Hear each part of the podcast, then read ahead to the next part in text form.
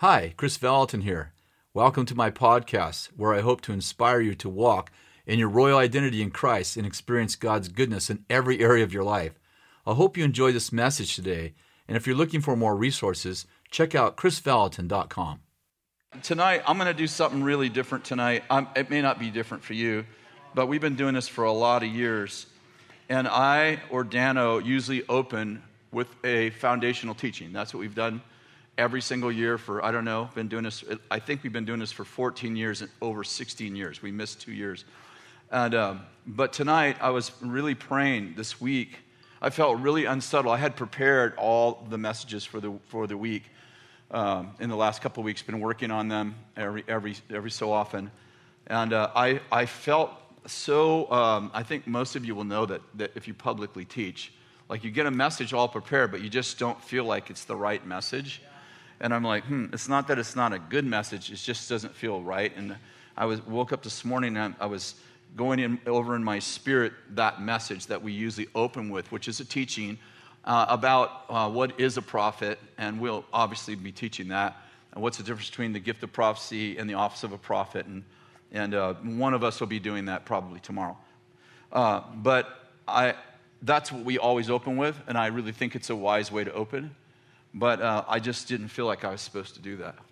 And I felt like the Lord uh, gave me kind of a prophetic inaugural address. So this is obviously going to be a teaching, but um, it's more than that. It's to me, it's kind of a call to action. Um, and so um, I, I, I want to just begin by saying this that about a year ago ish, uh, does anyone else have, have a problem measuring time? I don't know, is it an age thing? Like it does probably get worse with age. Like I'm often preaching, I'm like, and eight years ago, and then when I get home, Kathy's like, that happened 18 years ago. I'm like, seriously, did not. So my, my, my, my timer is very broken. But somewhere around uh, a year ago, I, have, I woke up to this phrase that God is raising up cultural architects. And so I just wrote it down. You know, this is kind of what I do. I just I wrote down the phrase cultural architects, which is maybe a phrase that's widely used in your, in your um, arena, in your area. But I, I, had never heard that phrase before. Doesn't mean someone coined it before me, probably. But and I just started thinking about, well, what is a cultural architect? And, um, and so I, I want to talk a little bit about uh, prophets that transform culture. And uh, many years ago, now, Dan and I, uh, we began to equip prophets and prophets to influence their church culture. But recently, with the encounter that I had, I began to think that God is not just interested in raising up prophets who will equip people in churches. That God is actually, we sang it tonight actually, and I, I love that song. I've heard it many times, but I did feel like it was a real prophetic unction tonight on that that, that we're here for you, that, that God is moving in a, a new way. I love what Christine Caine said about Isaiah um, 42 9. She said, the verse says, um, The former things have come to pass. Behold, I proclaim new things to you. Sing to the Lord a new song. I had been teaching that for a couple years. She came to our church a couple, about a year ago, year and a half ago, probably. And she quoted that verse, which immediately intrigued me because I had that was a verse in my heart. I'm like, oh, the Holy Spirit's like giving this verse to lots of people. And she said this. She said, God's not doing the next thing, God's doing the new thing. If God was doing the next thing, the former thing would have something to do with what God's doing. But God's not doing the next thing, He's doing a whole new thing. And, um, and of course, the rest of that says, Sing to the Lord a new song. He said, The former things that come to pass, behold, I proclaim new things to you, sing to the Lord new song. And the point that I think the prophet's making, and I do believe that it has to do with worship and music, but I think that, I often think that scripture is multidimensional. I think God is brilliant. Heart, I think that God rarely does anything with one motive. I think God's that brilliant. God can be doing, he, God can do one thing that actually has a thousand different effects on people. But um, I think also that sing to the Lord a new song means you're going to need a new way of thinking. The former things have come to pass. Behold, I proclaim new things to you. Sing to the Lord. Have a new way of thinking. You're going to need a new way of thinking for this new epoch season. And so I really believe that this is a, a new, at least for us, for the prophets especially, that God is calling us to uh, a, a, whole new thing. And I, what I'm getting at, as far as emphasis goes, is that um, we, Dano and I, have years ago, our, our rally point was to raise up apostles and prophets, evangelists, pastors, and teachers who equip the saints to do the work of service for the building up of the body of Christ. For the building up of the body of Christ. Did you get that part? Until we all attain the unity of faith, the knowledge of the Son of God, to the measure of the statute, which belongs to the fullness of Christ. And it goes on like that. But the emphasis for our ministry has been for all these years to the building up of the body of Christ. Like the apostle, prophet, evangelist, pastor, and teacher are there to positively affect the church. And by the way, again, I do think all truth is held in tension. Are you with me? Let me just explain that for a minute. How many know Jesus said, Honor your mother and father? It's the first commandment with a promise. But three chapters later, he said, Unless you hate your mother, your father, your sister, your brother, you can't be my disciple. I'm like, I was just getting down honor. Now I've got to go hatred. And the point is, is that the scripture are full of, if you will, truths that are in tension. I love that the fact that God wrote the Bible in tension. In other words, He says, do this and do this, and those are opposite. And you're like, which do I do? Because in order to actually apply the Bible, you have to have a relationship with the Holy Spirit. It's funny, have you ever wrote anything on your social page and you write, let's say, honor your mother and father, and what are people writing about? No, the Bible says unless you hate your mother and your if you write hate your mother and father, they're going to write. No, no, the Bible says and the and the body of Christ hasn't learned how to live intentionally. And we tend to polarize towards one thing or the other. So we very much believe that the apostle, the prophet, the evangelist, pastor, and teacher, if you don't, if you're unfamiliar with that, with that phrase, we call that the fivefold ministry because there's five of them apostle, prophet, evangelist, pastor, and teacher. Uh, we very much believe that the apostle, prophet, evangelist, pastor, and teacher, that the ultimate role for them is to build up the body of Christ. But we've been feeling like, especially this year, as we've been interacting the last several months about this coming class, we've been feeling like the emphasis should not be building up the body of Christ, although we will be teaching about that. But it should be shifting the, the, the mindset of culture. And I want to show you another side of the prophet tonight that you are God's catalyst to social transformation. And I, I want to give you four things that uh, the Lord's given me over the last year. You might want to write these down. The first one I already said that He wants to raise up cult- prophets who are cultural architects. Uh, and leaders who shape culture, inspire collective reasoning that helps to create healthy, happy, safe, and prosperous communities for the generations to come. I want to read it one more time. Cultural architects, what are they? Probably much more than this, but leaders who shape culture and inspire collective reasoning. I'm going to talk more about that in a few minutes. That help to create healthy, happy, safe, and prosperous communities for the generations to come. The second one the Lord gave me is prophetic solutionaries. In my mind, this is Daniel. Prophetic solutionaries. Prophetic people who bring wisdom, knowledge, experience, and skill to bear on pressing and entrenched challenges in an effort to create positive change in our communities. I believe that one of the most profound things that's going to happen in the next five years is that prophets are going to be asked to come into the highest places in the land and that they are going to, and the Lord is going to use them to solve difficult and almost impossible problems. I think that God is raising up prophetic solutionaries. And let me tell you, I'll tell you some stories that maybe tonight, but definitely this week. Uh, one of the things I've noticed is oftentimes we get invited into these places and the person is articulating the challenge or the problem, and you're, you're thinking, I have no idea. I have no clue. And sometimes I even find myself being, becoming anxious, like I got invited to this place because this person thinks I can solve their problem. They're describing the problem, and as they're describing the problem, all I feel is anxiety. I don't feel like any wisdom flowing. And I can't even tell you how many times in the last year I've been in those situations, and I have one little phrase in my mind, or maybe it's one word, and I and I like I have nothing else, and I'm like, all right, well let's go with this, and I open my mouth and I say whatever the phrase is, like which is not connected to anything else, like I don't even know how it fits the problem, and I say da da da, and then as I say it, I get another piece and another piece and another piece. And pretty soon I walk out of there, I'm like, I am brilliant. but I actually think that the Lord sometimes leaves us empty minded in the midst of the challenge being articulated because He wants to remind us you didn't come in here with the answer, you came in here with the answer.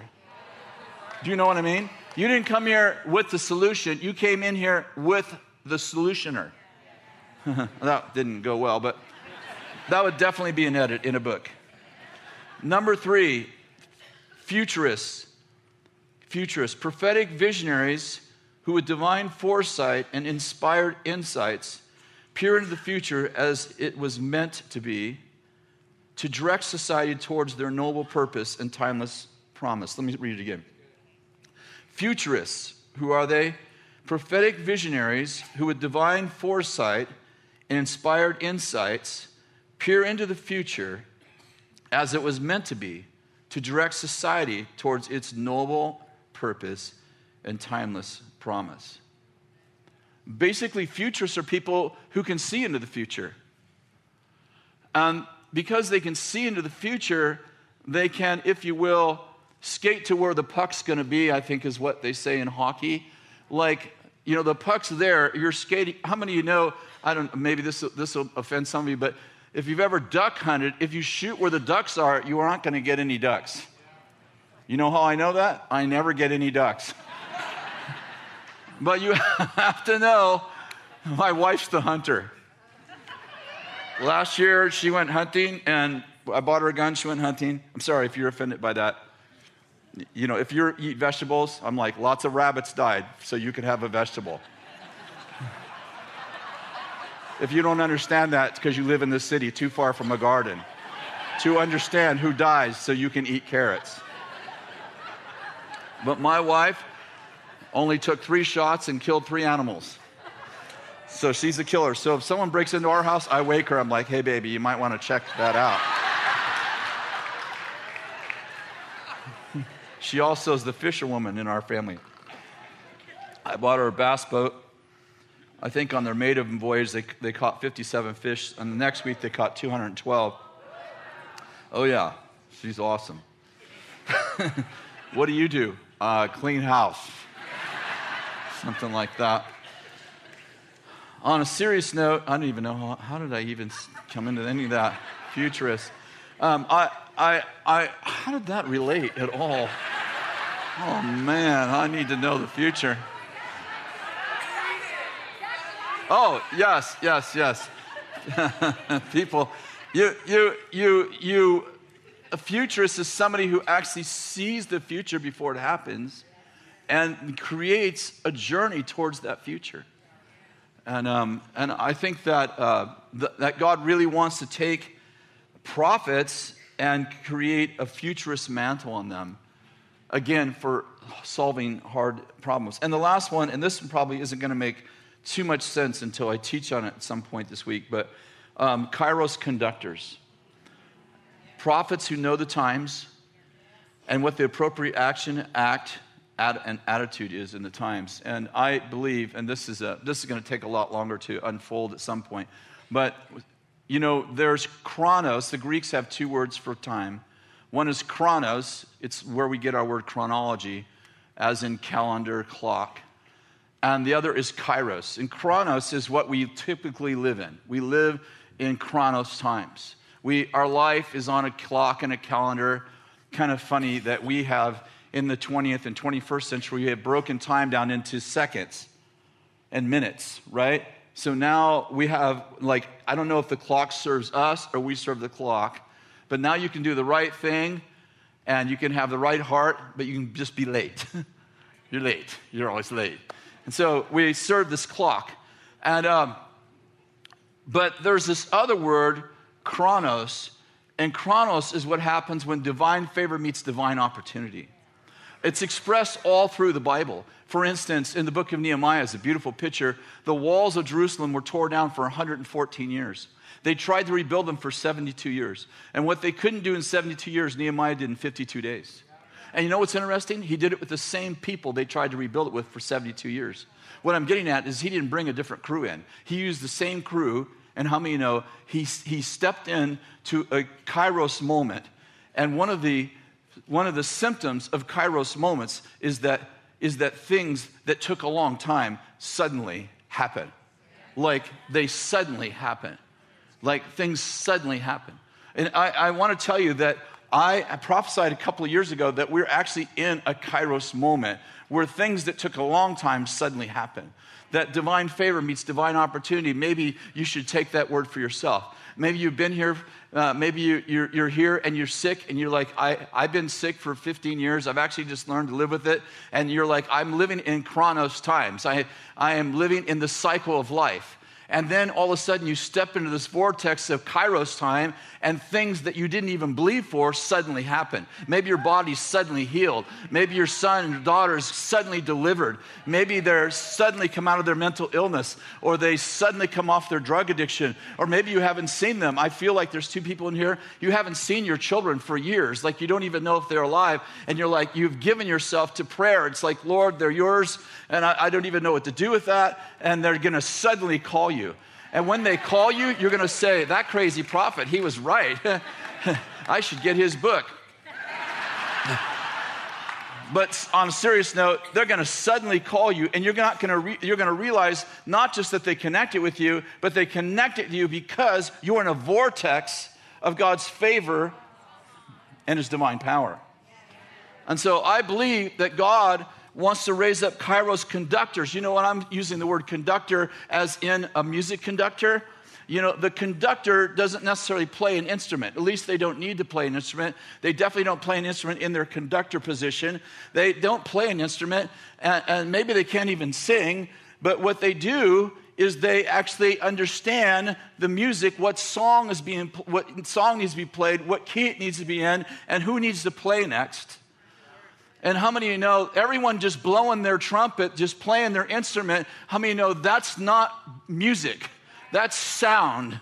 And, and music is sound that's conducted for beauty. And what I'm getting at is that life is often a whole bunch of sound.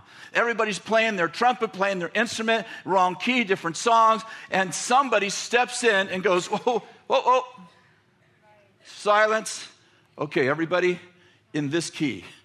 This is the song we're playing. Ready? We're going to start with the strings.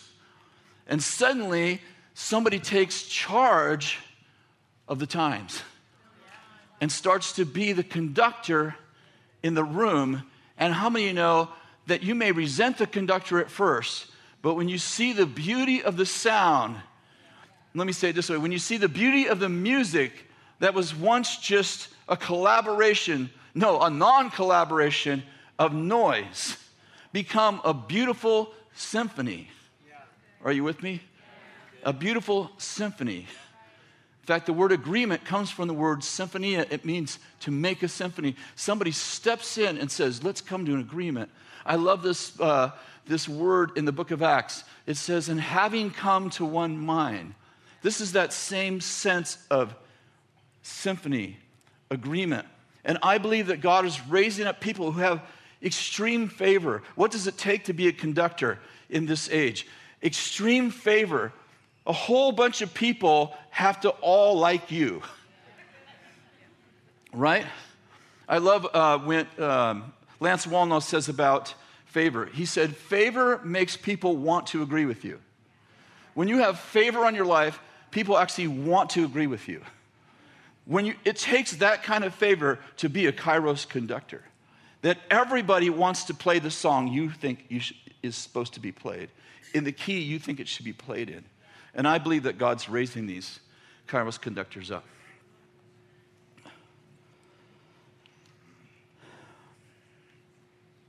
The Lord's taking our understanding of the prophets to another level. I see him activating prophetic people and awakening his church to become world changers.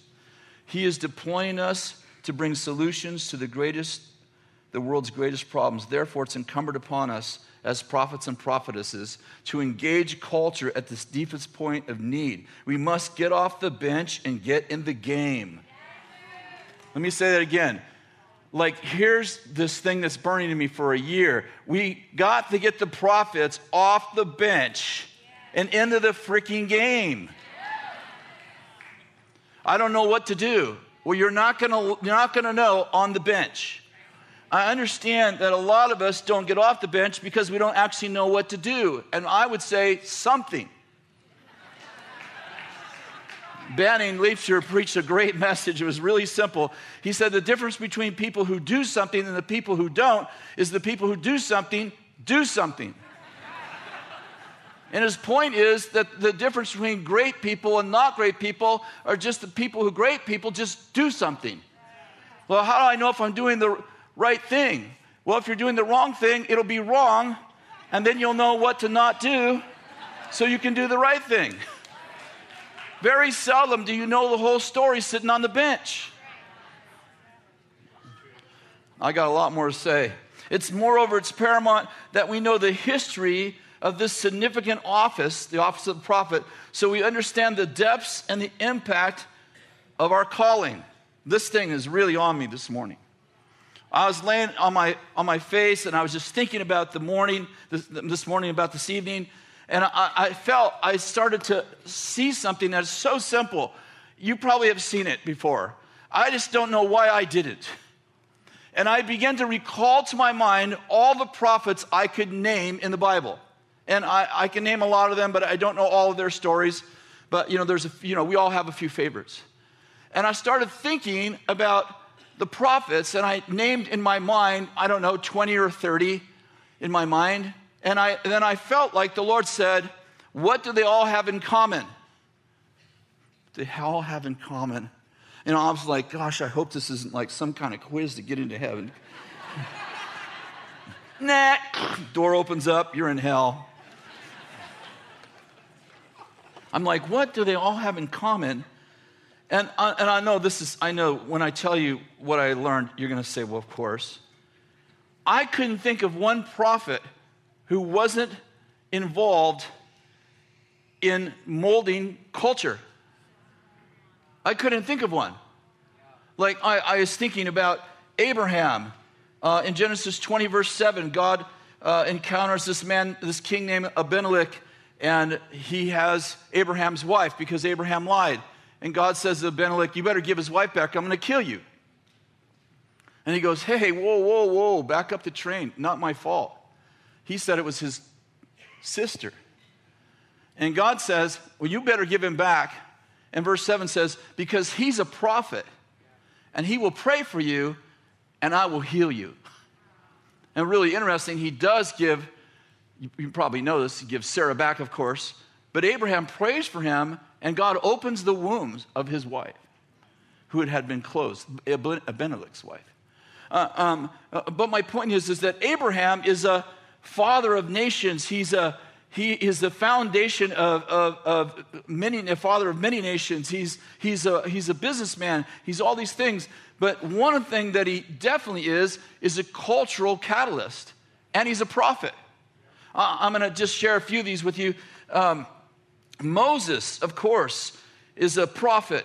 In fact, uh, Deuteronomy 34 says that there was no prophet like Moses in Israel. We know that Moses was the leader of a country, the founder of a nation, in, in a sense. Brought the children of Israel, not founder, but brought the children of Israel out of Egypt and into the promised land and became a leader. I, I love this too. I want to say this. I was talking to uh, somebody who, um, who got saved recently uh, older guy, and I was telling him, you know, you may think that your past has nothing to do with your future. Like before you knew the Lord, that all of that's kind of like it's all washed away your sin, of course.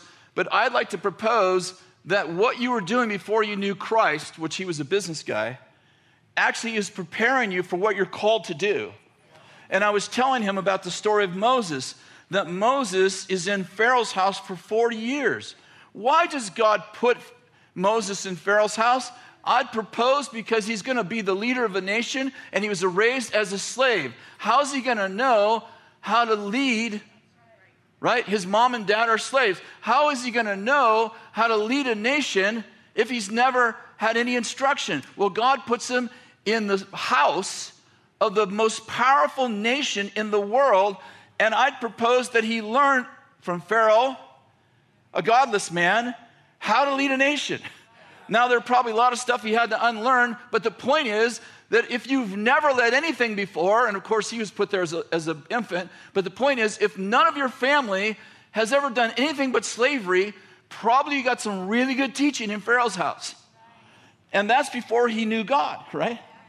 He meets God 40 years later, 80 years old, and God says, You're going to lead this nation, da da da. He becomes the leader of a nation. But how many know that his, his BC experience was, was actually training him for his after death experience with God, right? His resurrection encounter with God, the burning bush.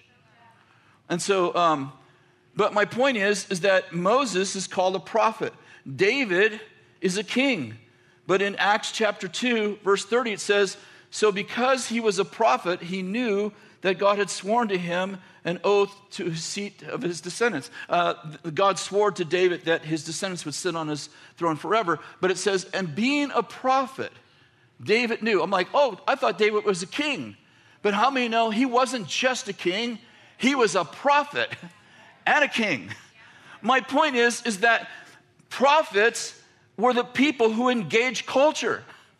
Prophets were, were leading the Israelites out of Egypt. Prophets were fathers to nations. Prophets were kings. And of course, there was Nathan and Gad in the days of David who were actually giving the senior prophet, the king, information about leading the kingdom. There was uh, Ezra the prophet who helped direct kings. There was Isaiah the prophet who helped direct kings. There was Daniel the prophet who, who ministered and directed four kings. There was Jeremiah, also directed kings. Ezekiel, Elijah, Elisha, Hosea, Hosea, Haggai, Malachi. These are all these all have one thing in common. I couldn't find the name of anyone, and I'm sure there are some by the way, but I couldn't find the name of any prophet who wasn't actually molding culture. And I'm like, wow, this is amazing. Think about it. Who were the cultural catalysts in the old covenant? They were all prophets. Even the kings who were molding culture in God were prophets. I'm trying to say, if society has moral issues, maybe it's because the prophets are staying in the church and they haven't engaged with their cultural commitment. I'm saying, is it possible that morality is going to hell because the prophets only equip the saints and they're not engaging culture as they did for 4,000 years in the Old Covenant. I'm saying if you're called to be a prophet, your prophetic history is fathers and mothers who engage culture and change the mindsets of nations. I'm glad that people do, but I believe that it's a prophetic call on the life of every prophet that you don't just train and equip people, that you engage culture and you shift the mindsets of nations. With the history of the prophets in mind, it seems obvious to me that God has given his prophets the responsibility of awakening the church to her glorious call and provoking the people of God to action. We must be activists, especially when it comes to morality. Immorality is dominating almost every sphere of culture. Is it possible that the responsibility of moral of the moral condition of society rests directly on the shoulders of the prophets have we have as we have forgotten our mandate, abandoned our mission, and allowed the devil to intimidate us into silence?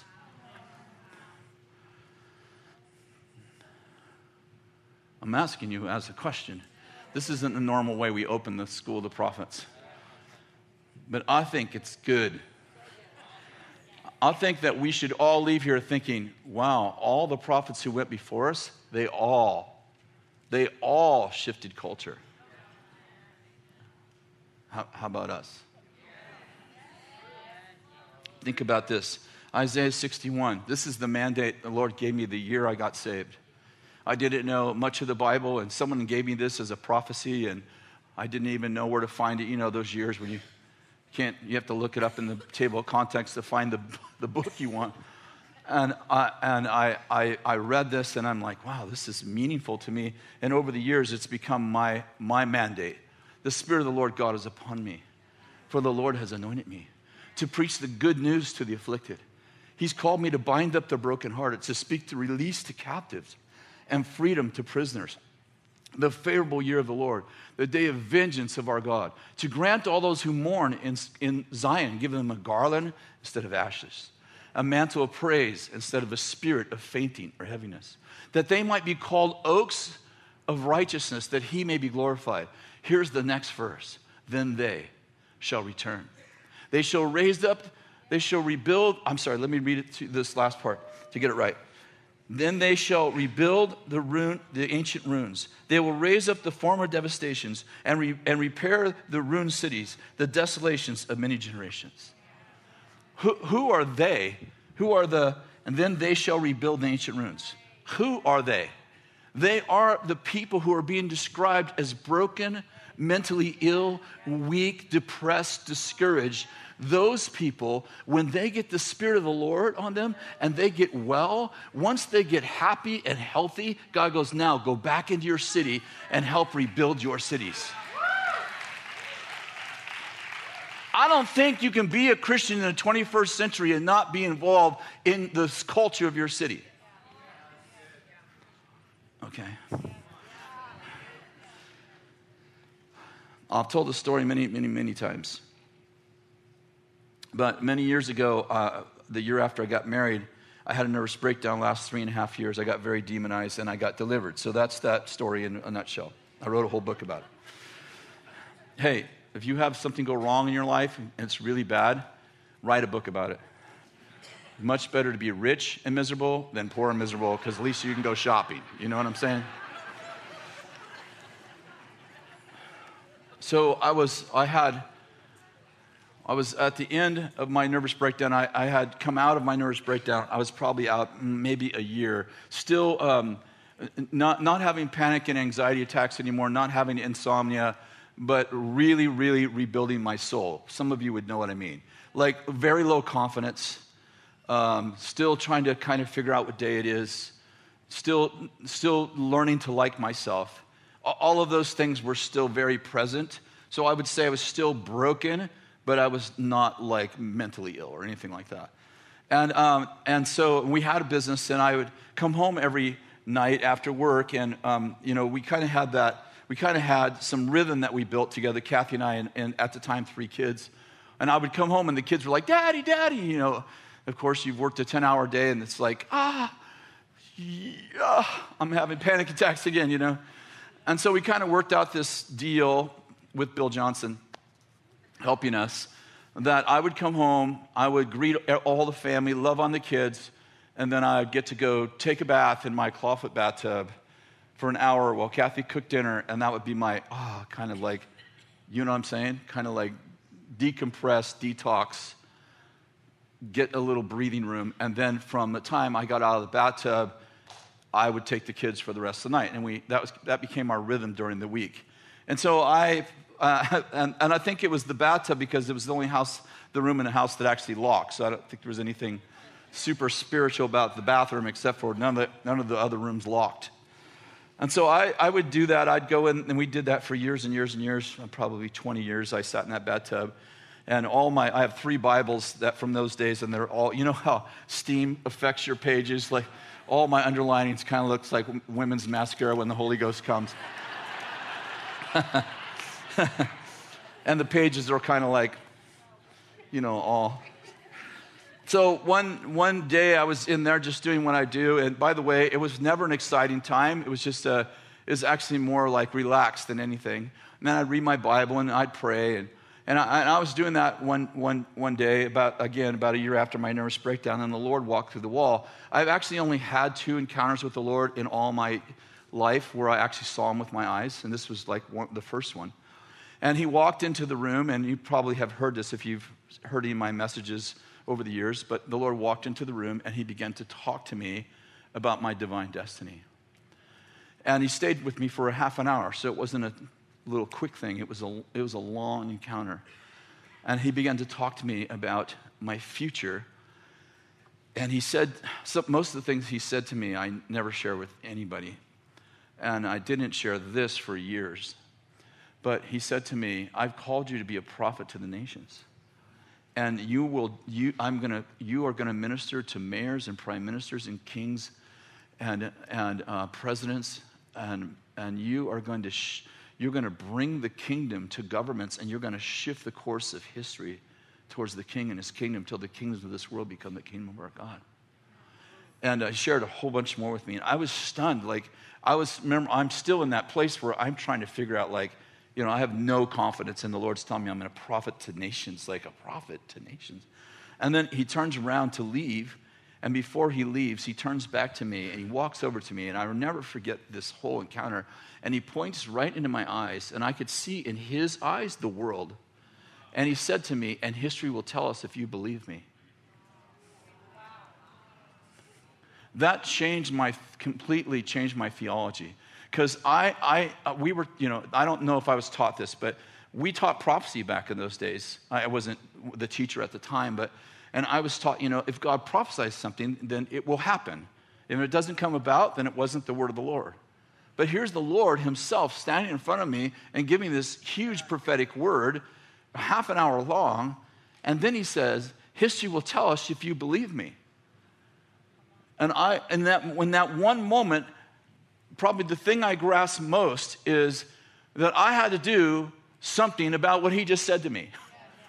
Because this was his prophetic destiny for me, but if I didn't agree with it, if I didn't get involved with it, then it wasn't going to happen.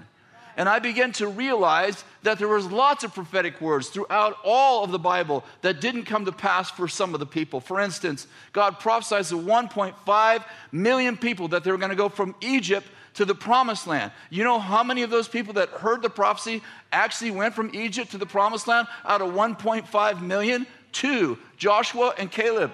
Everyone else died without the fulfillment of the prophecy, not because the prophecy was bad, because they didn't do anything about it. Are you with me?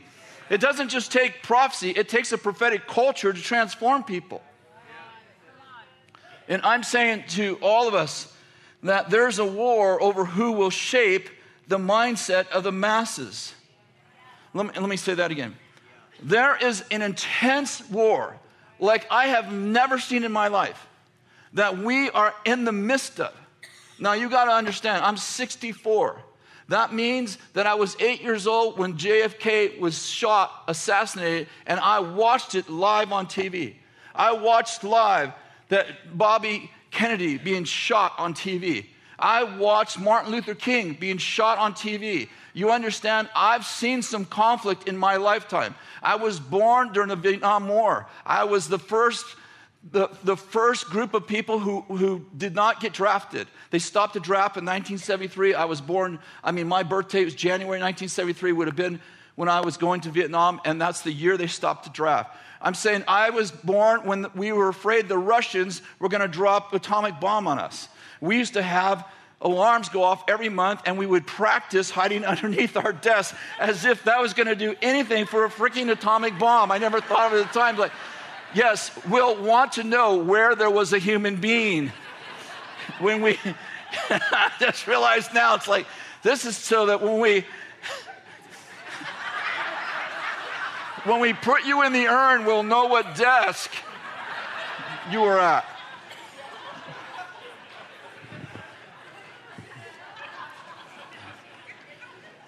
I'm simply trying to point out that when I say that this is the most conflict I've ever seen in the history, in my history, that's saying a lot. I was there for the civil rights movement. I was there for the Black Panther movement. It was in my school. We had the police out every day. These police shootings that you see in schools, I predate those. We had cops out. We had shootings on our school campus. I've seen a lot. And I have never seen the turmoil that I've seen in America in the last five years. Never seen it. And some of the older folks I see shaking their head like they, they, they, they say the same thing. And I'm saying there's a war, but this war isn't going to be fought with bombs and guns. It's going to be fought with thoughts. There is a thought war. There is a war over who will shape culture. People are like, the media is shaping culture. The media isn't shaping culture. It's the media, it's the minds. there is something behind the media that's much bigger than media that is shaping culture. You see, you know, what's going on with President Trump. I'm not promoting President Trump or not demoting President Trump. I'm simply saying that, that every day it's an impeachment. It's this thing, it's that thing. And it's, it's like, it, it was, it was the same towards the end of Obama's uh, presidency. It's like, it just doesn't stop. It's just every day. I just don't even turn the radio on most days. It's the same story with different names. And we're in a huge war right now, and the challenge is, is that some of us don't even realize we're in a battle. Ephesians chapter 6, verse 10. I want to, I want to show you something. Are you bored? Okay. Finally, be strong in the Lord, in the strength of his might. Put on the full armor of God so that you may be able to stand firm against the schemes of the devil. For our struggle is not against flesh and blood, but against rulers. Everybody say rulers. Okay, you know the rest of that. Against rulers, powers, world forces of this darkness, against, world, uh, against spiritual forces of wickedness in heavenly places. Okay. I, I, I want to point out something. Did you notice that it's world forces of wickedness in heavenly places? Okay, if you haven't heard this term, there are no demons in God's heaven. So Genesis 1 says God, He created the heavens and the earth. We call that the first heaven. There's no phrase in the Bible, first heaven. We call that the first heaven to describe what I'm about to describe to you. The first heaven is the visible kingdom, what you see right here, what you can touch. And then we just read that there are demonic forces in, it says, in, in heavenly places. I'd propose there's no demons in God's heaven. They were cast out of heaven. Then Paul said in, uh, in 1 Corinthians that he knew a man, I'm sorry, uh, yes, he knew a man who went to the third heaven and he saw things that were indescribable. I propose that's God's heaven. Are you following me? Okay, now, when you received Jesus Christ, you were seated where? In heavenly places, but it's really important that you know which one. Because you were seated in heavenly places with Christ, far above what? All principalities and powers and every name that was ever named, both in this age and the one to come. Why is that important? Because when Jesus died on the cross, well, first of all, let me back up. For some of you are kind of new to these concepts, so sorry if you're bored. But God, Genesis 1, God gave authority over the earth to Adam and Eve. He said, Be fruitful and multiply and subdue the earth. Are you with me? So God, uh, uh, the psalmist wrote this The heavens, the highest heavens, belong to the Lord, but the earth has been given to the sons of men. So God's in charge, but he's not in control. Who's in control? Man. Okay, got me? Now, when, and then God planted two trees in the garden. Do you realize God planted those two trees? You realize the devil talked Adam into eating the wrong tree, but how many understand God planted the wrong tree? and the right tree. I got very quiet here. You're like, oh. Have you ever thought about that? Have you ever thought about why? I mean, the devil got blamed for Adam eating it, but why did God plant it if he didn't want Adam to eat it? And I'd propose because the only way you can get credit for doing the right thing is have the opportunity to do the wrong one. Christians typically cut down the second tree and call it sanctification, and God calls it control. You didn't even hear that. I'm saying God didn't childproof the garden on purpose because love requires choice. See, God could he could take away rape, molestation, murder, just name an evil sin. And you're like, if God is love, then why doesn't he take away these things if God is so loving? Precisely because he's loving, he doesn't take away those things because love requires a choice. God could have programmed you to like him, but you can't program anything, anybody to love somebody. It takes choice. That's what love means. I choose you. Not I have to, I choose you. Why did God put the devil on the same planet he put you on? I mean, why did he put him on Mars or someplace Elon Musk can't reach? Mars might be nice. It'll be a devil free planet. That might be a good place for us to all colonize. Have you ever thought, like, why did God put, are you, you guys, all he's looking at me. I have to tell you, I feel a little anxiety up here. Why did God put the, the devil on the same planet he put you on? Well, first of all, let me say this He did not put the devil on the planet to torment you, He put you on the planet to torment him.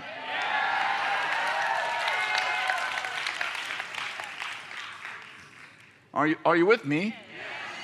And secondly, the reason why God put the devil on the same planet he put you on is because God wants you to be able to choose a God. And if there's no God of this world, how many know you only have one choice? So now you have to choose God by love because you have another choice.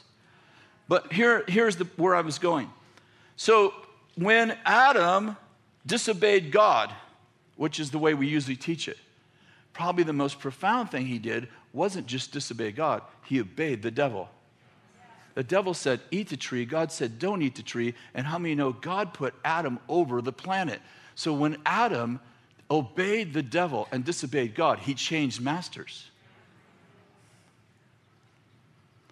Why is that important? Because the devil became the ruler of the earth when it was supposed to be Adam who ruled the earth.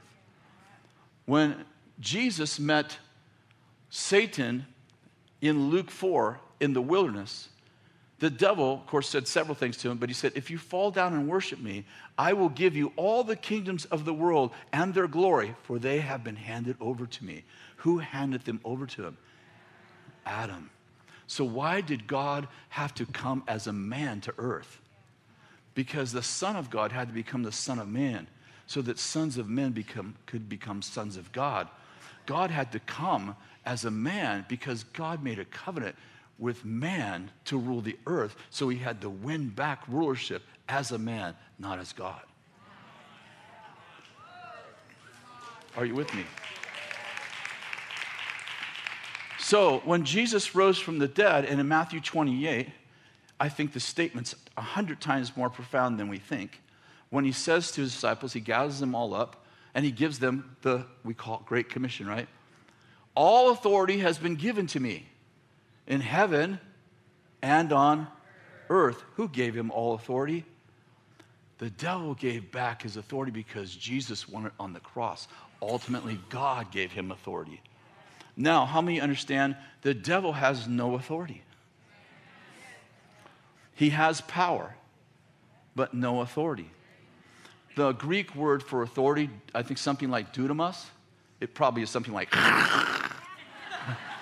Some of you like, you didn't pronounce that Greek word right. Have you ever heard anyone who can read Greek? It's like, my name in Greek is.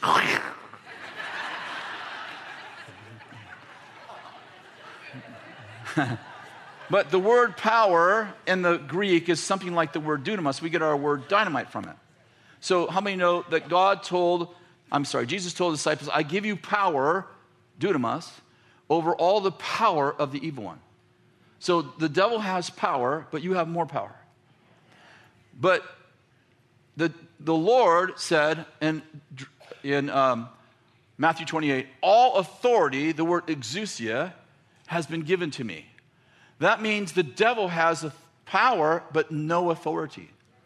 Uh, think about it like a, a, sheriff. He comes to your house or he, he enters a, a bad situation. He has a gun, he has dunamis, but he also has the badge. He has exousia. Are you with me? The devil has no authority to use his power unless you deputize him, which humans do all the time. One of the best ways to deputize the devil is to be bitter with another human. Whenever you hate a human, the devil has power, gets to use his power against them because you just gave him authority to do what he has no authority to do. So, okay, now let's go back. It says, so we have the third heaven, the second heaven where the demonic realm lives, and the first heaven. The second heaven has power over the first heaven, but the third heaven has power over both heavens. If we as believers, how many understand that you're seated in Redding, California, and you're also seated in heavenly places? We read it Ephesians chapter 1. How many understand that you are simultaneously, this is your vacation home, this is your residence? If you live from earth towards heaven, then how many know you're always living in reaction to what the second heaven's doing because the first heaven has power over the second heaven. I'm sorry, the second heaven has power over the first heaven. But if you live from heaven towards earth, now who's the cultural architects? See, the challenge is if you vacate your heavenly position, then what got defeated gets re engaged. And what was, what is what was commissioned to rule actually is ruled. Not because God gave the devil authority, because he took it away, but because you did. Are you with me? Okay, so now in Ephesians it says, uh, For our struggle is not against flesh and blood, but against rulers, against powers. And he names four spiritual uh, princes. And by the way, I don't think Paul was talking about demons. I think he was talking about principalities. How many understand there's a big difference between a demon and a principality? I don't think world, I think world changers are often resisted by world forces of darkness, not by demons. And here he says, but against rulers. Interesting, this word rulers, are you bored? Am I going too long?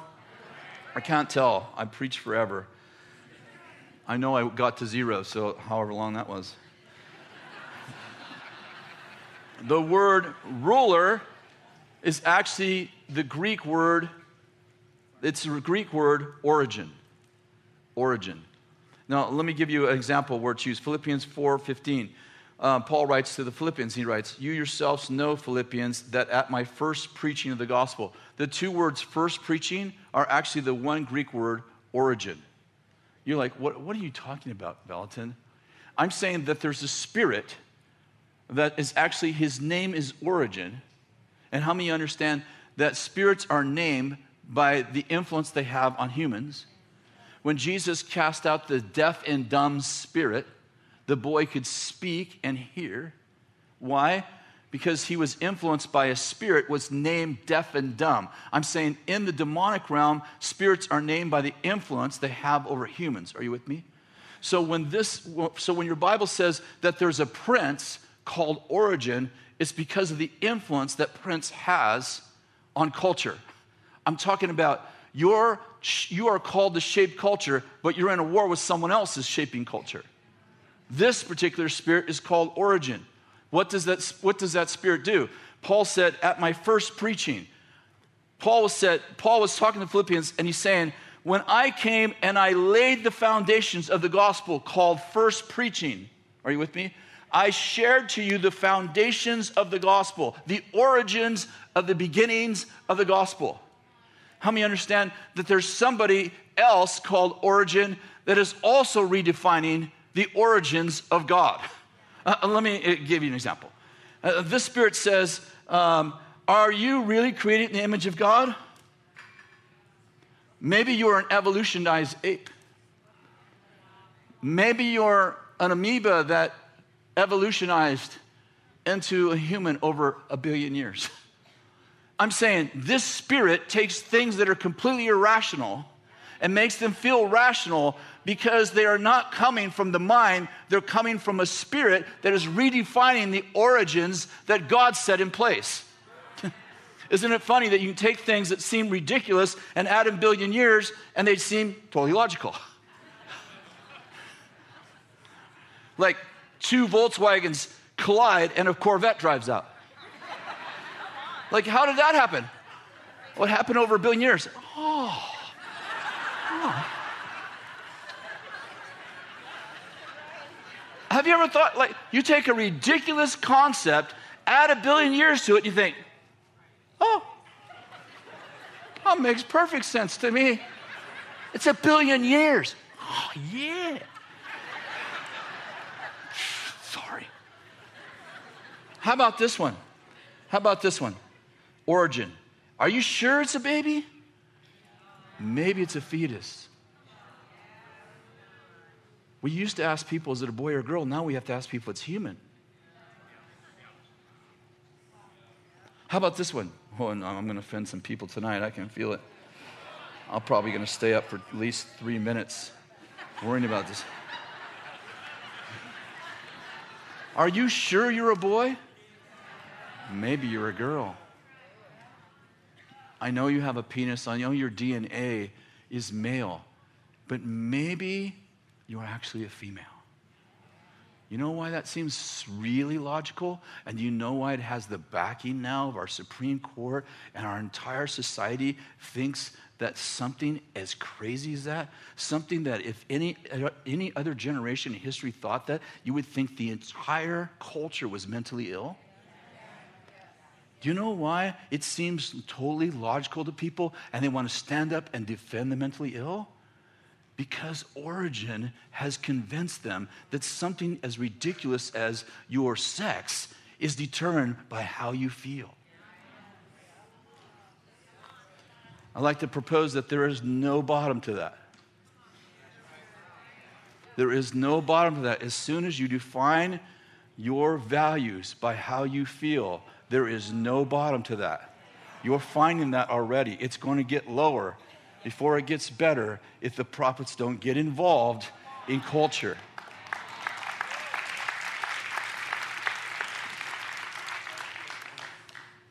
Uh, I'm almost done. Can you give me 10 minutes? Turn to Matthew 25. I'll probably just quote this to you because I know this is a very popular passage.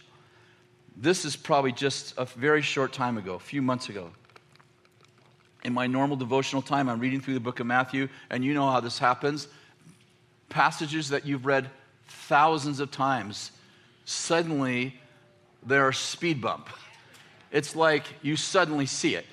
It's like being in a room that you've been in your whole life, and you look up in the corner and there's something there you never saw before. It's like that. And I'm reading this Matthew 25, and this is where it, oh, let me read you some of the verses. Verse 31 But when the Son of Man comes in his glory and all the angels with him, he will sit on his glorious throne, and all the nations will be gathered before him, and he will separate them from one another, as a shepherd separates the sheep and the goats. And he will put the sheep on his right and the goats on the left. And the king will say to those on his right, Come, and, and to, and I'm sorry, come, come, you who are blessed by my Father, inherit the kingdom prepared from the foundation of the world. And he goes on to say, I was hungry and you fed me, I was thirsty, da da da. And the, you did some stuff to prove it. And then he says to the other ones, Depart from me. Uh, and he goes on to tell them, I was hungry, you didn't feed me, and so on and so forth. And they will answer and say, uh, and, and, and he will answer and say, Truly I say to you that the, to the extent that you did it for the least of these, you will do it for me and those will go away into eternal punishment, but the righteous into eternal life. Now, this is very confusing to me, and this is part of, in my mind, this is like the big picture of cultural molding cultures and mindsets. I was, I was reading this passage, this is not very long ago, a month or two ago, and I'm like, this is, I, suddenly I'm like, whoa, this is strange. Is it, you know, I, I can, I, it's logical to me why every single human will stand before God someday and give an answer for their life. Uh, especially for people that have spent their life serving God and maybe didn't get much reward, or people who did completely evil, like the guy who killed all these people recently. I'm like, it makes total sense. Judgment Day makes total sense to me. Great and terrible. Good for some people, terrible for others. But this passage says not only will I be judged personally, but I will also be judged collectively. I'm like, that doesn't make any sense to me. In other words, God's going to take a group of people and he's going to say, You guys are goats, you guys are sheep, and he is going to judge me with a group of other people. And I, the, other, the other day, I was like, I read that and I'm like, that doesn't seem fair. Like, what if I'm a sheep in a goat nation and I'm on the wrong side of the freaking aisle? I'm like, what if God goes, Depart from me? And I'm like, Whoa, whoa, wait a second. I'm over here with the goats, but I'm a sheep. Bah, bah. I mean, have you ever read that passage? Has, has anyone ever read that passage and it, like you just like it totally throws you? Has anyone else in here? Okay, like three of us. I know. I read that passage and I have read it for years. I'm like, oh, of course. And then I think, well, what if I'm on the wrong side? What if I'm with the goats and I'm over here bahan and the Lord don't hear me? And then I thought, like, doesn't that seem unfair? I mean, does it not seem unfair that the Lord would judge us as a group? And I said to the Lord, That's unfair. I said to him out loud, That doesn't seem fair. And then I, I had this thought there can't be corporate judgments without collective reasoning. And there can't be collective reasoning without collective responsibility. And God wouldn't hold me accountable for something He didn't equip me to influence. Then I started like, oh no, Therefore, we are responsible for the mindset of nations because we're called to influence the way they think. And I'd like to propose to you that in the Old Testament, all through the Old Testament, when the Israelites, for instance, had a, a king who loved God, it says they all serve the Lord. I don't even know if you get where I'm going. They all serve the Lord. One guy's relationship influenced the way everybody thought. And then they, maybe 20, 30, 50 years later, they get a bad king and it says, and all of Israel went after Baal. One guy's lack of relationship with God changed collective reasoning to not walk with God. And I'm, wait a second, there is no way I'm going to be judged with goats if I'm a sheep unless I actually had the ability, the anointing, and the calling to change the way the goats think so that they become sheep. Okay, um, if there's national judgments, okay, follow me. This is going to be, I'm almost done. Good. If there are national judgments, then there has to be national responsibility for the mindsets of a nation. If God is going to judge me for the mindsets of a crowd, then crowds must think collectively. If there are national judgments, it tells me that I am responsible for the way the crowd thinks, and I will be judged for how the crowd thinks um, I will be judged for how the crowd thinks. How the crowd thinks. I don't know. Therefore, we do have collective intelligence and mindsets in which people think by the same consensus. In other words, we think as a group more than we want to, more than we want to believe. How many know we all want to fit in and we all want to stand out? And that thing that we have, the need to actually be connected, also causes us to think as a group. I don't think about it. Think about it. Night, the night is long. Think about it. When something comes into style, we all want to buy it. Right now, we have holy jeans for like 10 years. Like you go buy brand new pants and you rip holes in them. That's if you don't have the money to pay the extra money for people already ripping holes in them for you. Holy jeans tell you how much we want to fit in, how badly it, means, what, how much it means to us to not stand out. All of us stand in front of a mirror for a half an hour to an hour and a half. Some of you could use some more mirror time. Everybody in this room spent at least a half an hour in front of the mirror. Well, I'm like, I don't care what people think about me. You care so much, you spend the whole morning getting ready to see people that you don't care what they think.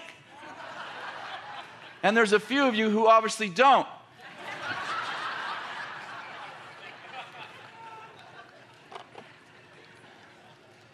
My point is, is that God would not collectively judge us if we didn't have the power and the authority to shift the way an entire nation thinks. I'm saying the reason why God judges us collectively is because it just takes one person to be a catalyst to the way people think. Are you with me? And I'm saying that God has put it on the prophets for 5,000 years before us. And those prophets were the catalysts. They were the catalyst for who buys holy Levi's, metaphorically. They determined what was cool, what was in, who should be served, who should not be served. What the people did was oftentimes determined by one person. People say things that, that is not true. They're like, you know, if the church should just get along, we would change the world. God's not waiting for us to get along. He's not president of presidents. This isn't a democracy. God's king of kings. He's just looking for one person.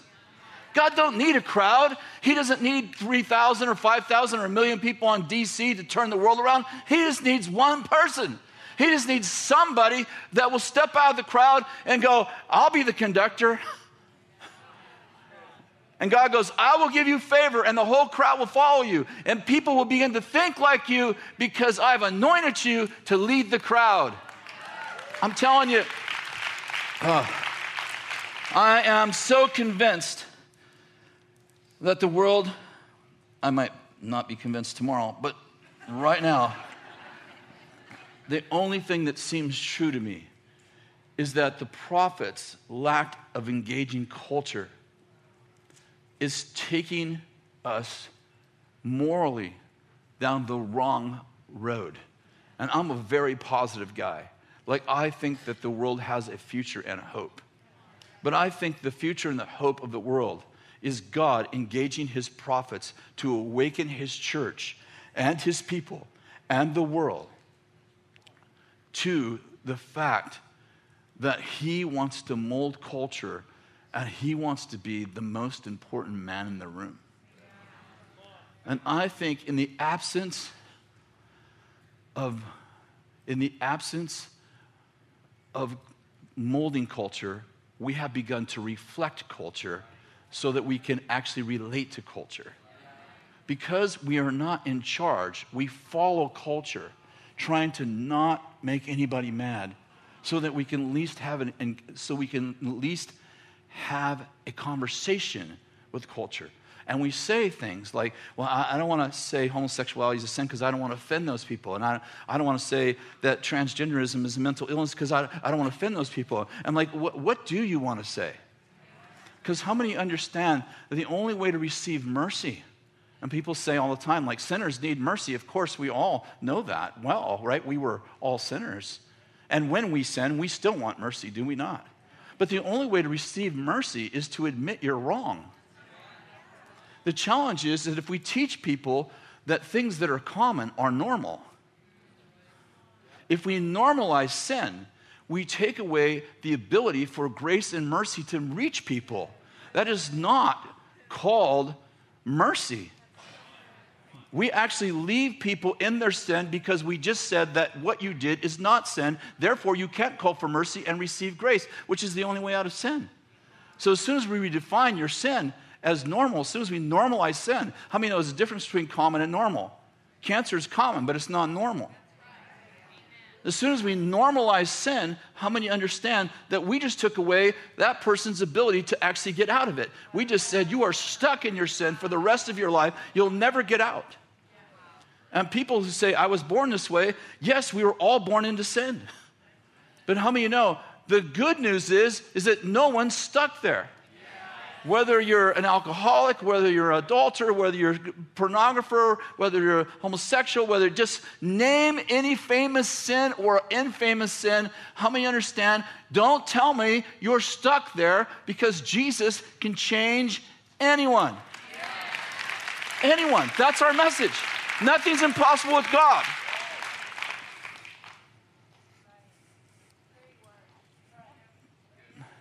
I'm saying this is our message. I don't know why we're running away from it. I dealt with two ladies who were anorexic. I, I, would known people, but I'd never counseled them. And I remember the very first lady, she was, uh, she was in her 20s, beautiful gal, and she should have weighed about 120 pounds and she weighed about 75, 65 to 70 pounds. She was skin and bones. And I had never actually engaged anyone in conversation to help them out. And so I was doing what you would probably do. I have no experience in this area, so I'm asking questions like, you know, what's the problem? And, what, and then she said, I'm just fat. And she swore, swore that she was overweight. She could stand in a mirror completely naked, skin and bones, look like those kids that you see that we inspire the giving of, of money to feed them. Worse than that, and swear she's fat.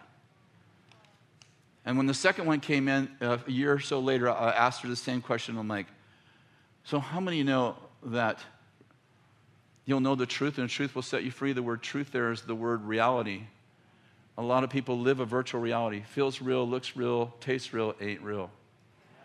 And I, I left the first meeting thinking the power of lies is so profound in the life of people that they will swear they're fat when they're skinny. So telling her that she's agreeing with her being fat is her death sentence. It's not, it's not being kind. It's not being unoffensive.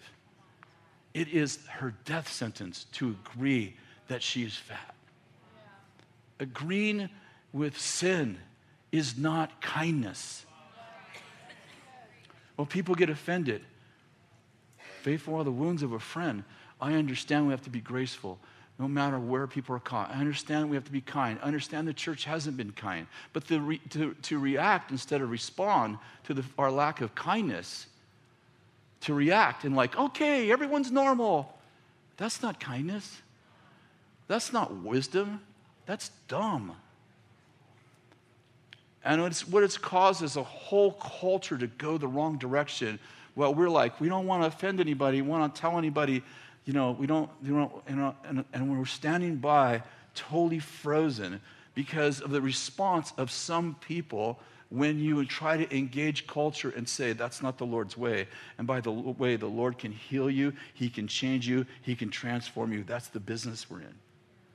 Nobody can be identified by sin because God identifies you as a son, as a daughter. I'm, I'm, I'm, I'm finished. I just want to say, that I believe Jesus is the hope of nations, and I believe that you're the hope that the nations are hoping for. And we're going to talk about really cool stuff all week long, but I felt like I was to inspire you, to challenge you. You must engage culture. You have to get in the fight.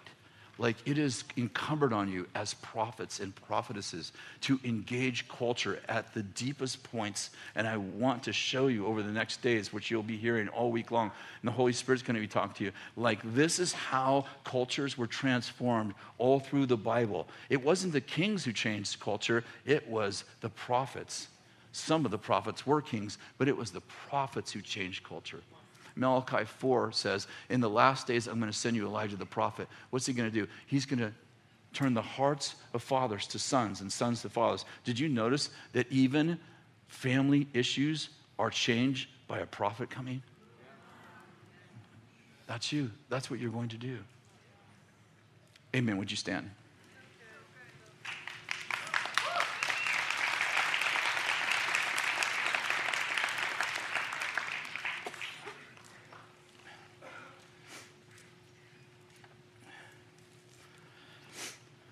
We need wisdom.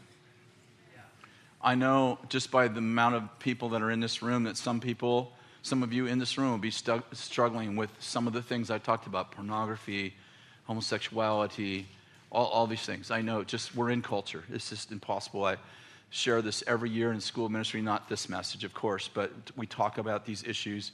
And I can tell you that our, our revival group pastors that day, they, they said, a third of my a third of my class is struggling with these very issues. And some of them were offended. And I'm like, I'm, I'm very sorry that they're offended, but the, the, uh, the opposite of, I mean, I, I, I, I'm sorry that they're offended, but I'm not sorry I offended them. Because the other side is to remain silent.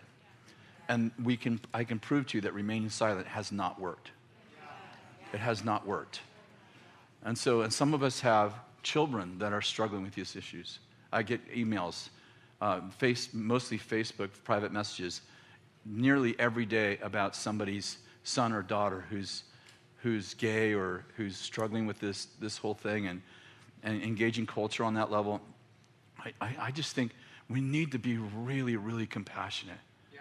We need to really be compassionate. And I understand that just sharing that there's a problem sometimes feels incompassionate, but I'd propose that sharing, sharing the challenge and reminding people that God can change anybody is not a lack of compassion. And you know, the, and another challenge I want to say is that w- when we engage culture, we are not responsible for people's response.